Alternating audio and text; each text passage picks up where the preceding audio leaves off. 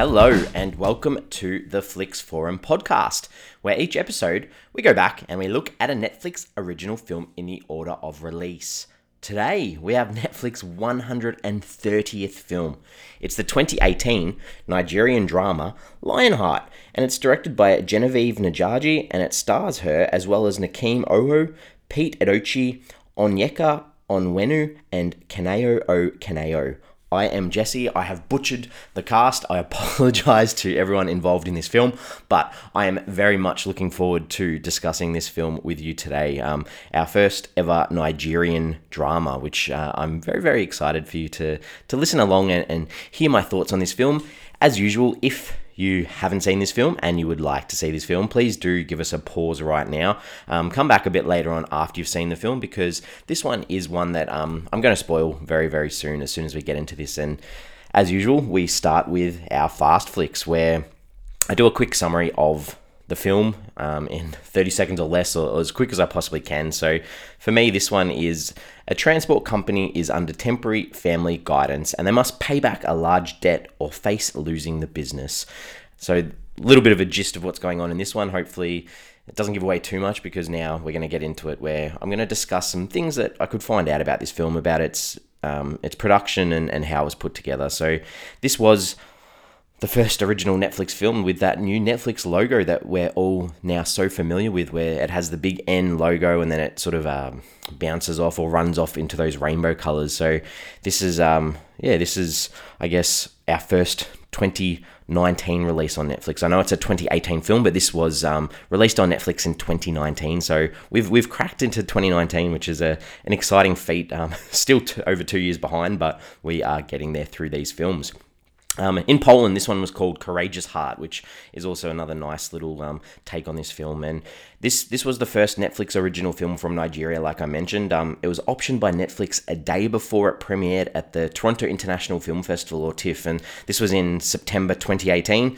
It did have a little bit of a theatrical run in Nigeria in December 2018. I think it took 21.3 million Nigerian dollars at the box office, so a nice little hit in its homeland. Um, then Netflix worldwide in January 2019, um, and apart from Italy, where it was released in June of 2019. So, Lionheart was selected as the Nigerian entry for the Best International Feature Film at the 92nd um, Academy Awards. It was the first time that Nigeria had submitted a film to the Oscars, um, and Unfortunately, in November 2019, the, the Academy disqualified the film as the majority of the dialogue in this film is in English and only about 10 minutes of it is in this um, native language of Igbo. So, um, a bit of a, a, bummer for the, the creators of this film. Uh, it, it also received some negative reviews online due to what some people perceived as the unrealistic plotline. Um, this review on, um, I think the website's called Nairametrics, um, they noted that the film's writers and producers, they failed to properly research the workings of this corporate environment that this film's about. Um, and as a result, they were, they were a bit confused with a few of these blunders. But I think um, probably being a little bit too harsh. Sometimes when you see a film, you need to get taken away into that world of the characters and where they're at. And, and you don't necessarily have to treat everything like it's 100% fact. And, and this one, um, I'll get into my early thoughts soon, but I, I, think you just need to take this one as a, as a nice, nice little story. Um, the consensus for this one. So on Rotten Tomatoes, it sits on 100%. That's on seven reviews, so it is fresh, not certified yet. Um, the audience had it a fair bit lower at 65%, and this is a bit over 50 reviews on IMDb, 5.7 out of 10 on 1300 reviews, and Letterboxd had it at 2.9, and that's only on about 900 reviews. So not a lot of people have uh, seen this one at all. It was nominated for an award at the Black Reel Awards in 2019, and it actually won this award for Outstanding World Cinema of a Motion Picture. So congratulations on the team for that one. And this is the time for me to head into my early thoughts, and I this one took me by surprise. I it was such a sweet, nice story. Like it doesn't break any new ground in storytelling, but it was done in such a positive way that it was really hard not to enjoy this tale about a family overcoming the odds to be successful and and this this is a family friendly film. This is a film that you could sit down with your kids and enjoy and sit back and, and talk about the messages and the ideas and, and the things that are in this film that um, your, your kids would definitely be able to connect with, even though it's set in a country that a lot of us probably never ever been to the characters for this one. So Adiz, I think that's how you say it properly. She's the the main character, and and she is or, or, believes the values. And this film is set around this Lionheart Transport Company, and and they refer to this this business as being you know safety and comfort when they travel. And um, her brother, she has a brother, and, and he depends on her to communicate with their dad. And and she follows this routine and commitment. She works really hard. She goes for a run every morning, and and you can see that this relationship she has with her dad, who is um, I think is referred to as the chief. He's the, the the head of this company, and she just wants to impress him all the time. And and realistically, her dad, he, he is this big softy. He he wants what's best for his daughter and and his son. Even though that relationship with the son isn't as as good as it is with his daughter, um, he makes it very obvious. He just wants his kids to succeed because family is everything to him. And and this film does feature a lot about family. Um, but we do see a character come in, the um, the brother of the dad, the chief. Um, they call him Uncle Chief um, Godswill, and and he's put in this position in this company that isn't popular with a lot of the characters. But you can't not love him. He he is such a great character. He mixes things up in this unbusinesslike way. He does these morning prayers at this company, this this bus company. He sits with all the workers, and he does have this solution to this this issue that they have in this film really early on. Um, and while it's sitting there the whole time, it helps um, Adise on this journey um, before she realizes that you know she should have actually listened to her uncle earlier, and it's just a nice. I mean, it's so obvious, but it's just such a nice way of of building this character and showing her strengths and her growth and and her being able to head into this situation where where she grows and, and understands what she needs to do. Um, I guess the last character I'll talk about is Sam, and he's he works on the board of this um, Lionheart Transport Company not related to any of these characters at all, but um, this guy he, he wants to be in charge, and I guess he's sort of the softest villain that I've ever seen, and he's very jealous of of um, Adise, and he, he wants to suck up to whoever he can to, to be successful, and you know he, he organizes for the enemy of this company, this IG Motors company, and, and their leader Pascal to, to try and take over the business, and he's referred to as a snake, and and that's about all that you really see from him. I mean, he's a villain, he's the bad guy, but he's not really that bad. Um, you can still sympathize with him for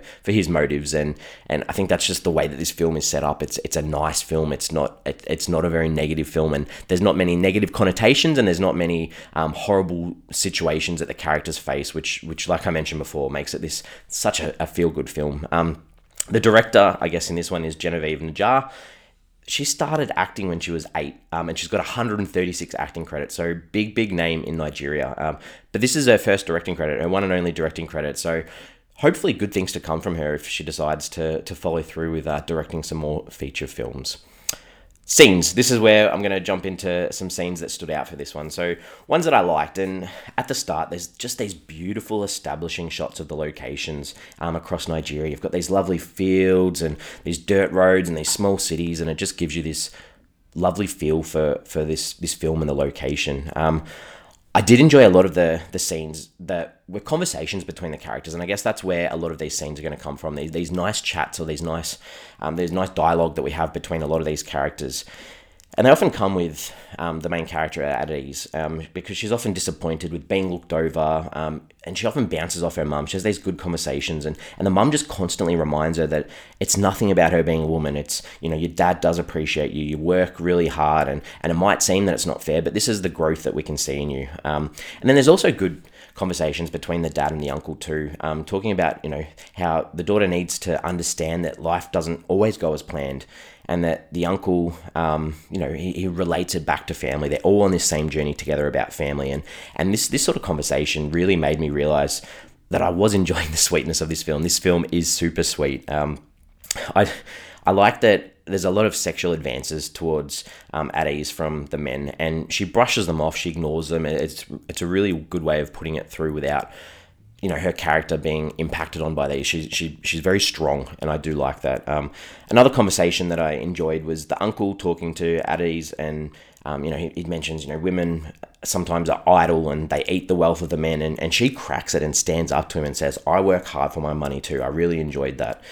Um, and there's a scene later on where Addise is um, a little bit sad, and the mum goes to check on her, and she talks about challenges and these mistakes, and and how the father had all these same challenges of failure and, and and trying to set this company up in the first place. And she's telling her daughter, you know, you need to dig deep and get it done. And this was just such a lovely moment. Um, there's another scene where there's this feast at the house, and it's just really nice to see family time in a culture that's different to mine, and, and how the banter went across the table, and and and how the characters were happy to have a laugh at each other, and and you could feel the love at that table, even though these are all actors, obviously. Um, there's another dad and daughter convo where he talks about that she is his biggest legacy um, that he's going to leave behind, his daughter, and she's this pendulum of his life and means so much to him. It was just, you know, just lovely. Just, I, guess I might have been in the, the right mood or the right frame of mind to, to watch this one because sometimes they, these corny sorts of conversations might not work, but in this case, they definitely did for me. Um, again, we've got this idea where um, Ease is, is just trying to pitch for this merger of, of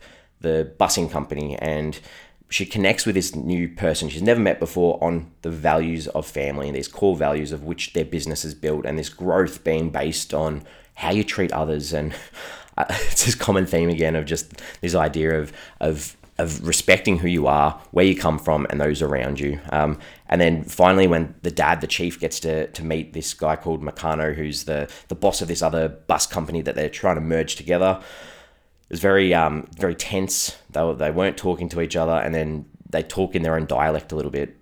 And this just broke that barrier. And they laugh, they shake hands, and it, it just really highlighted how culture can bring people together for me. Um, not much that I didn't like about this one. Um, I've got two little things. I think that if you've listened to any of my or our earlier episodes on Flix Forum, you know that the the day or the number countdowns that you get on the screen sometimes annoy me. And this happened a couple of times, and this one didn't really need it because I think as an audience we could work out what was going on. And the only other thing's a personal little touch, I guess.